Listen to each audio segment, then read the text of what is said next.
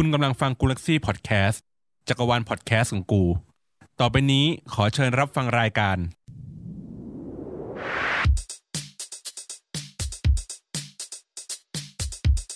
อัปทูกูอัปทู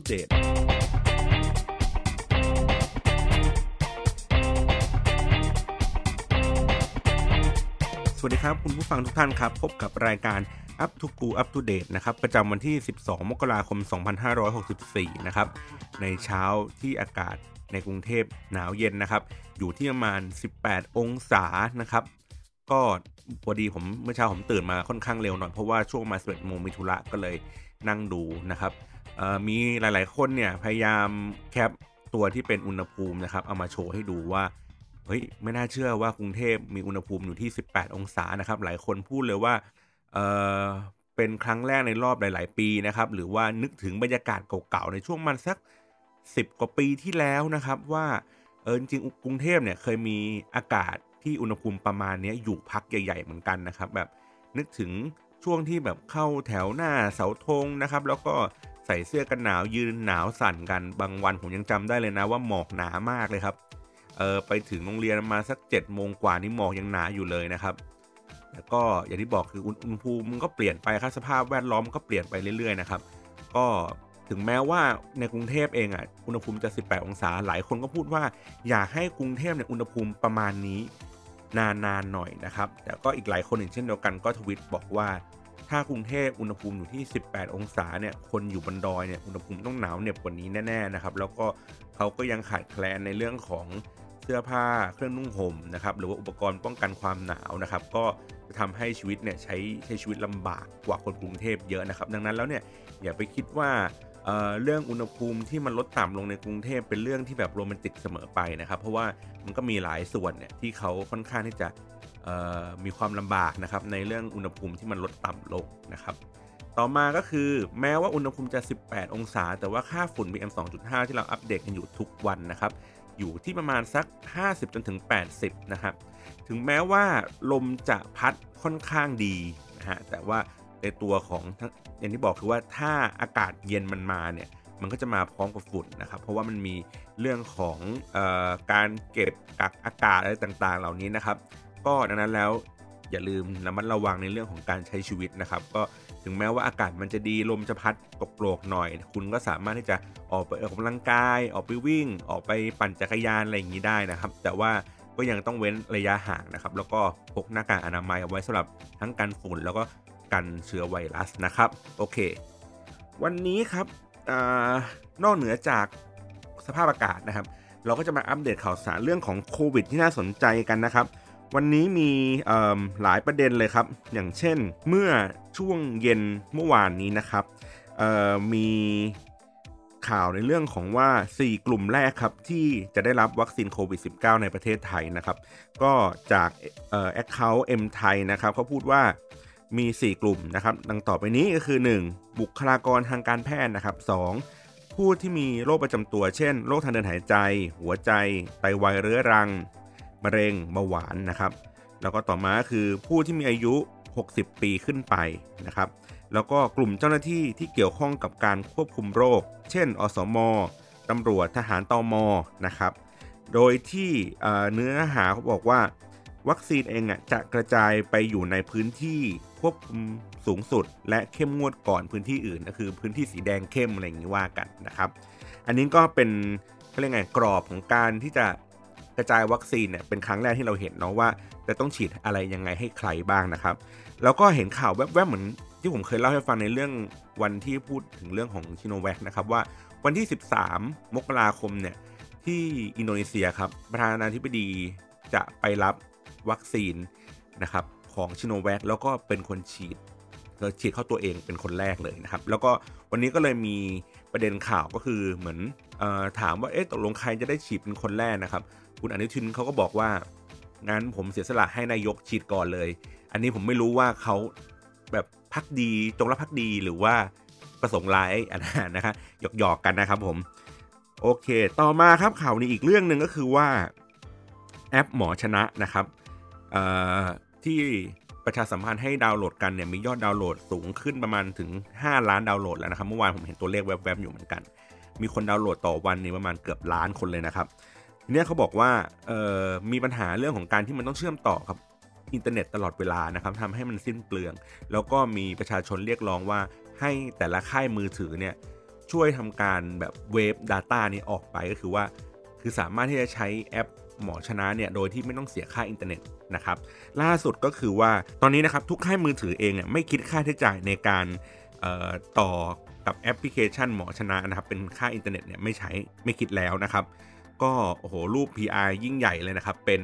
มีโลโก้ของกระทรวงดิจิตอลนะครับ แล้วก็ร่วมกับกสทชอีกทีหนึ่งแต่ว่าอย่าลืมนะครับว่าประเทศไทยในตอนนี้เนี่ยขับเคลื่อนด้วยการด่านะครับ คือถ้าไม่ด่าเนี่ยเขาไม่ทำให้นะฮะซึ่งจริง ๆ แล้วมันควรจะต้องกลับกันก็คือเรื่องนี้มันควรที่จะต้องแบบคิดก่อนรู้ก่อนนะครับมีการแบบส่งเสริมเรื่องนี้ก่อน ไม่ใช่ว่ารอให้ประชาชนไปด่าก่อนแล้วถึงค่อยไปทำนะครับ ภาวะที่มันแบบเจ็บช้ำน้ำใจนี้ช่วงนี้ไป ก็ไปดูข่าวกีฬากันก่อนนะครับแมนยูนะครับเมื่อคืนนี้มีการจับฉลาก FA ครับรอบ 4 นะครับ แมนยูจะเจอกับลิเวอร์พูลนะครับ ในช่วงมาวันที่ 22-24 มกราคมนี้นะครับ ซึ่งก็จะทำให้เดือนมกราคมนี้เป็นเดือนที่จะมีแดงเดือดถึง 2 ครั้งนะครับ ครั้งแรกก็คือมันจะมีช่วงฟุตบอลพรีเมียร์ลีกนะครับ ประมาณสัก ไม่เกินสัปดาห์นี้แหละนะครับหนึ่งถึงสสัปดาห์นี้จะมี 1 แมตช์นะครับ แล้วก็อีกแมตช์นึงก็คือใน FA ครับรอบ 4 เพราะฉะนั้นเนี่ยก็จะสามารถตามไปแก้แค้นกันได้ ถ้าผลการแข่งขันในของบอลพรีเมียร์ลีกเนี่ยไม่ได้เป็นไปตามนั้นนะครับ ก็ถือว่าขำๆกันไปนะฮะ เหมือนเช่นเดิมครับมาอัปเดต Twitter Thailand Trend กันนะครับ ในเช้าวันนี้เนี่ยมียังคงเป็นแฮชแท็กของศิลปินนะครับ จองอยู่ที่อันดับ 1 2 3 นะครับ อันดับที่ 1 คือส่งกำลังใจให้มิวส์ให้มิกมิกซิลนะครับ ขออภัยนะครับ อันที่ 2 คือ 400k with love ยินยินนะครับ อันนี้น่าจะเป็นศิลปินของออทางเกาหลีนะครับไม่แน่ใจน่าจะเป็นทางจีนหรืออะไรสักอย่างนะครับ ต้องขออภัยด้วย โอเค อันดับ 3 ครับ ทีม Galaxy นะครับ อันนี้ของพี่เป๊กนะครับ พี่เป๊กขายมือถือซัมซุงนะครับ แล้วก็มีอันนี้ผมผมชอบมากเลยทุกๆเช้าเนี่ยผมจะเจอของ2แฮชแท็กนี้อยู่คู่กันนะครับ Good m i l n i n g นะครับกับ g u f m i l n i n g นะครับ เป็นแฮชแท็กที่แบบเหมือนตอนเช้าๆ แบบแฟนๆเขาก็จะแบบปั่นสิ่งนี้ให้นะครับ ผมจะเจอในอันดับที่มัน 5 6 7 8 อะไรเงี้ยแล้วอยู่คู่กันอย่างนี้ทุกวันเลยนะครับ อันดับ 8 เป็น FA ครับอันดับ 9 เป็นซัมซุงนะครับแล้วก็จะมีเรื่องราวอื่นๆมากมายนะครับ แต่จริงๆแล้วเมื่อเช้าเนี่ยที่ผมทำกันบ้านมา มันจะมีอยู่2แฮชแท็กที่จะมาเล่าให้ฟังในวันนี้นะครับ เอาเป็นแฮชแท็กที่เป็นไฮไลท์ของวันนี้ก่อน นั่นก็คือ Hashtag s h o p e e ไม่ต้องสารแนที่อยู่ในอันดับ 4 ของ Thailand Trend เดี๋ยวเรามาฟังกันครับว่าเกิดเรื่องอะไรขึ้นกับ s h o p e e ครับ s h o p e e เป็นแอปพลิเคชันในการซื้อขายของออนไลน์นะครับ ในเมืองไทยเองเนี่ยมีแอปที่ใช้งานกันอยู่เป็น 2 เจ้าหลักๆ ใหญ่ ๆ เลยนะครับ ก็คือ s h o p e e กับ Lazada นะครับ มีการแข่งขันทางการตลาดกันอยู่ตลอดเวลานะครับ จนกลายเป็นประเพณีอันนึงในการช้อปปิ้งของคนไทยในช่วงนี้ก็คือเออเป็นเรื่องของการที่ใช้เป็นวัน คู่เดือนนะครับ อย่างเช่น ทุกวันที่ 1 1 2 2 3 3 4 4 11 11 นะครับ ก็จะมีโปรโมชั่นที่จะมาแข่งขันกันนะครับว่าว่าแต่ละคนมีส่วนลดอะไรยังไงมีเรื่องของการจัดส่งที่ฟรีอะไรอย่างนี้แข่งขันกันอยู่ตลอดเวลานะครับ ถ้าเรายังจำกันได้เนี่ยเมื่อก่อนเนี่ยมันจะมีช่วงเพียงแค่แบบ 11 11 อะไรอย่างนี้นะครับ แต่ตอนนี้มันมีเกือบทุกเดือนเลยครับเผยนี่มีทุกเดือนเลยด้วยซ้ำ แล้วเราก็เองแล้วเราเองก็ยังจำไม่ได้ด้วยซ้ำว่าเออไอ้วันคู่อย่างเงี้ยครับวันคู่เดือนแบบเนี้ยใครเป็นคนเริ่มก่อน ระหว่าง s h อ p e e หรือ Lazada อันนี้เรายังจำไม่ได้นะครับแต่ว่าตอนนี้คือกลายเป็นว่าทุกๆวันคู่เดือนเนี่ยมันก็จะมีการแข่งขันของโปรโมชั่นใน 2 ฝั่งนี้นะครับฝั่งของช้อปปี้เองเนี่ยมีการใช้คำโฆษณาเรื่องของการจัดส่งฟรีนะครับตลอดเวลานะครับ จริงๆ Lazada ก็มีเหมือนกันแหละ แต่ว่าในจุดเด่นก็ผมว่าจริง ๆ แล้วมันแล้วแต่คนนะแล้วแต่แล้วแต่แฟนของแต่ละคนว่าใครชอบค่ายไหน อย่างส่วนตัวผมเนี่ยผมชอบ Lazada มากกว่านะครับ เพราะว่าผมอาจจะคุ้นเคยกับ UX UI ของเขานะครับ s h อ p e e เองก็จะซื้อของในบางอย่างที่ Lazada เองไม่มีนะครับ ในขณะเดียวกันบางคนก็ซื้อที่ s h อ p e e เป็นหลักนะครับ แล้วก็ไม่ได้ซื้อที่ Lazada หรือบางคนก็ซื้อทั้งคู่หาเปรียบเทียบราคาที่ที่ถูกที่สุดนะครับ แล้วก็ ลองซื้อในสิ่งนั้นมา ทีนี้ปัญหาของ s h อ p e e ใน Hashtag ว่า s h อ p e e ไม่ต้องสารแนนะครับ ก็คือมีลูกค้าเริ่มบ่นเกี่ยวกับเรื่องของการจัดส่งสินค้าของ s h อ p e e นะครับ โดยปกติแล้วเนี่ยShopee เองเนี่ยจะมีค่าจัดส่งกันอยู่อยู่นิดหน่อยนะครับ ก็มีโปรโมชั่นของพวก AirPay เนี่ยที่จะทำให้การจัดส่งประมาณสัก 1-2 ครั้งต่อเดือนเนี่ยไม่ต้องเสียค่าใช้จ่ายนะครับคือจ่ายเงินผ่านแอปพลิเคชันที่ชื่อว่า AirPay นะฮะตอนนี้ปัญหาก็คือว่าคนไปแย่งโค้ดส่งฟรีกันนะครับ จนโค้ดหมดไม่ใช้ไม่ทันนะครับ คือไปแย่งเขาไม่ทัน แล้วก็หรือว่าใช้เหรียญลดราคาการจัดส่งหรืออะไรอย่างเงี้ยครับก็ไม่สามารถใช้งานได้เนื่องจากว่าอาจจะเป็นเพราะว่าคนมาใช้งานกันเริ่มเยอะขึ้นนะครับ ค่าจัดส่งก็บางครั้งก็อย่างที่บอกคือแม้ว่ามันถูกโฆษณาว่าเป็นค่าจัดส่งฟรี แต่ว่าพอกดทำรายการไปเรื่อยจนกระทั่งถึงหน้าจ่ายเงินเนี่ยก็ค้นพบว่ามันมีค่าใช้จ่ายในการจัดส่งที่ค่อนข้างสูงนะครับในความรู้สึกของผู้บริโภคนะอย่างเช่นเขาบอกว่าบางคนก็พูดถึงเรื่องว่าการจัดส่งของไปสามจังหวัดชายแดนใต้เนี่ยมันมีค่าจัดส่งที่มัน 200 กว่าบาทเลยนะครับต่อต่อการส่ง 1 ครั้งทั้งที่ของ 1 ชิ้นมีราคาเป็นแค่ร้อยห้าสิบาท มันไม่ได้เป็นชิ้นใหญ่อะไรมากมายกันเลยนะครับ เเขาบอกว่าเมื่อก่อนเนี่ยจากค่าจัดส่งชิ้นละ 20-40 บาทในของชิ้นเล็กๆนะครับ ตอนนี้คิด 55 บาทเกือบทุกร้าน เรื่องนี้เป็นเรื่องที่ถูกบ่นกันมาในระยะหนึ่งแล้วครับ แต่ว่าไม่ใช่เนื้อหาสำคัญที่อยู่ในแฮชแท็กว่า s h อ p e e ไม่ต้องสารแน่นะครับ ฟังก์ชันใหม่ของ s h อ p e e ก็คือเขาจะมีทำการสุ่มนะครับบริษัทในการจัดส่งสินค้า เราไม่สามารถที่จะเลือกได้นะครับว่า มันจะจัดส่งไปโดยบริษัทไหนนะครับ แต่ว่ามันก็จะมีการแรนดอมไป แล้วก็คนที่เขากำลังบ่นแบบมาก ๆ เลยก็คือว่ามันแรนดอมไปอยู่ในบริษัทที่ไม่ค่อยมีชื่อเสียงที่ดีนักในการจัดส่งสินค้านะครับ นั่นก็คือบริษัทที่ที่เขาเรียกว่า Ninja Van นะครับ คือเวลาใครสุ่มแล้วได้ Ninja Van เนี่ยคนก็จะบ่นกันว่าโอ้ฉันอยากไม่อยากเอาแบรนด์นี้ไม่อยากเอาแบรนด์นี้นะครับ ทีนี้เนี้ยผมโอเวอร์วิวคร่าวๆว่า บริษัทที่มีการจัดส่งสินค้าเนี่ยมันก็จะมีหลายหลายอันครับบางแบรนด์บางอันเนี่ยเขาก็ทำเป็นของเขาเองอย่างเช่น Lazada อย่างเงี้ย Lazada ก็จะมีทีมส่งของเขาเองก็มีเหมือนกัน แล้วอาจจะมีเรื่องของ Curly นะครับ มีเอ่อ Flash ที่ผมเคยได้นะ มีต่างๆอะไรเงี้ยครับเต็มไปหมดเลยครับ ส่วนของ s h อ p e e เนื่องจากว่าผมไม่ค่อยได้ใช้ มันก็จะมีหลาย ๆ เจ้าอีกเช่นเดียวกัน บางครั้งอาจจะมีแบบเคอรี่มีอะไรอย่างนี้ได้แล้วแต่นะครับ ทีเนี้ยในในในภาพรวมของการจัดส่งสินค้าโดยปกติแล้วครับ ในแพลตฟอร์มอื่นๆนะครับ อย่างเช่นพวก Alibaba นะครับ Amazon หรืออะไรต่างๆ เหล่านี้ครับ มันจะมีมันจะมีเหมือนเป็นการให้เลือกว่าเราจะใช้การจัดส่งยี่ห้อไหนแบรนด์ไหนนะครับ แล้วก็แจ้งให้ลูกค้าทราบว่า การจัดส่งด้วยวิธีการนี้จะใช้เวลาประมาณเท่าไหร่เสียค่าใช้จ่ายประมาณเท่าไหร่ ถ้าคุณจ่ายแพงขึ้นของคุณจะได้เร็วขึ้น คุณจะมีการ tracking ได้ดีขึ้น นะครับ ก็ให้ทางลูกค้าเป็นคนตัดสินใจเลือกว่าอยากจะส่งกับเเขาเรียกไงเจ้าไหนดีนะครับ เพื่อที่จะรับสินค้านี้มา แต่ตอนนี้การว่าช้อปปีเองเนี่ยไม่สามารถทำให้ลูกค้า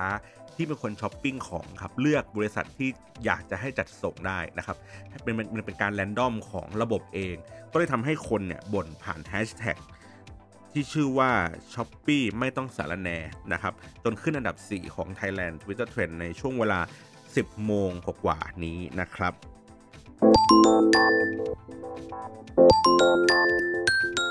อีกคำหนึ่งครับที่ติด Twitter Trend นะครับ แต่ว่าไม่ได้เป็นแฮชแท็กนะฮะ ช่วงมันสายๆ ก็คือคำว่า Bitcoin นะครับเอ่อมันอยู่ใน Twitter อยู่ในเทรนด์นะครับ อยู่ในการพูดถึงอยู่มาพักใหญ่ๆแล้วครับ ประมาณสัก 4-5 วันมาแล้วครับ เนื่องจากในวันที่ 8 มกราคมเองอะเป็นวันที่ Bitcoin ครับทำราคาสูงสุด เท่าที่เคยมีมาครับ อยู่ที่ประมาณ 48,000 ดอลลาร์นะครับ ต่อบิตคอยตีเป็นเงินไทยประมาณทะลุล้านเลยฮะมันก็เลยมีคนพูดว่าแบบเอ้ยตอนนี้บิตบิตคอยทะลุล้านแล้วอะไรอย่างนี้นะครับ ก็คนก็แตกตื่นกันนะครับ พูดถึงเรื่องของการหากำไรจากบิตคอยเนี่ยค่อนข้างเยอะนะครับ แล้วก็ราคาเนี่ยแม้ว่าวันที่ 8 จะพุ่งไปถึง 48,000 ดอลลาร์นะครับ แต่ว่าราคาก็ค่อยๆ ลดลงมานะครับ แล้วก็ทรงตัวอยู่ที่ประมาณ 39,000จนถึง 41,500 นะครับ ประมาณสักวัน 2 วัน แล้วก็ทะลุแนวต้านที่ 39,000 ในวันที่ 10 มกราคมนะครับ เมื่อคืนเนี่ยน่าจะมีการลดอย่างรุนแรงเกิดขึ้นอีกรอบหนึ่งนะครับ ประมาณสักเกือบ 20%นะครับ ทีนี้ทางนักวิเคราะห์เองเขาก็ หวั่นใจครับว่าปรากฏการณ์นี้มันจะซ้ำรอยในปี 2018 นะครับ ที่มูลค่าของบิตคอยเนี่ยมันล่วงลงนะครับ แล้วก็มีการสวิงไปสวิงมาทำให้ความน่าเชื่อถือของการลงทุนผ่านบิตคอยเนี่ยน้อยลงนะครับ แต่ว่าไม่ใช่ครั้งแรกครับอย่างที่บอกคือไม่ใช่ครั้งแรกที่ราคามันผันผวนแบบนี้นะครับเขาบอกว่าวันที่ 12 มีนาคม 2020 เนี่ยครับราคาอยู่ที่ 3,600 นะครับอันนี้คือบิตคอยนะ ในปีที่แล้วนะครับ แล้วก็โตขึ้น 11 เท่าจนมาอยู่ที่ประมาณ 40,000 กว่าเนี่ยครับจนถึงปัจจุบันนี้นะครับ เพราะฉะนั้นแล้วการลงทุนมีความเสี่ยงครับโปรดศึกษาข้อมูลก่อนการตัดสินใจลงทุนนะครับ ช่วงนี้มีคนพูดถึงเรื่องของกองทุนบ้าง เรื่องของบิตคอยบ้างในการลงทุนต่างๆ ก็ใช้ความระมัดระวังนะครับ ไม่คือมันต้องเสพข้อมูลนิดนึงนะครับ ต้องทำการศึกษานิดนึงนะครับ ไม่ใช่ว่าทุกคนที่จะไปเล่นแล้ว จะได้เหมือนอย่างที่บรรดาโปรโปรเขามาโชว์พอร์ตนะครับ หวังว่าจะครบถ้วนในประเด็นที่น่าสนใจในเช้าวันนี้นะครับ ขอให้วันนี้เป็นวันที่สดใสของคุณผู้ฟังทุกท่านเลยนะครับ วันนี้สวัสดีครับ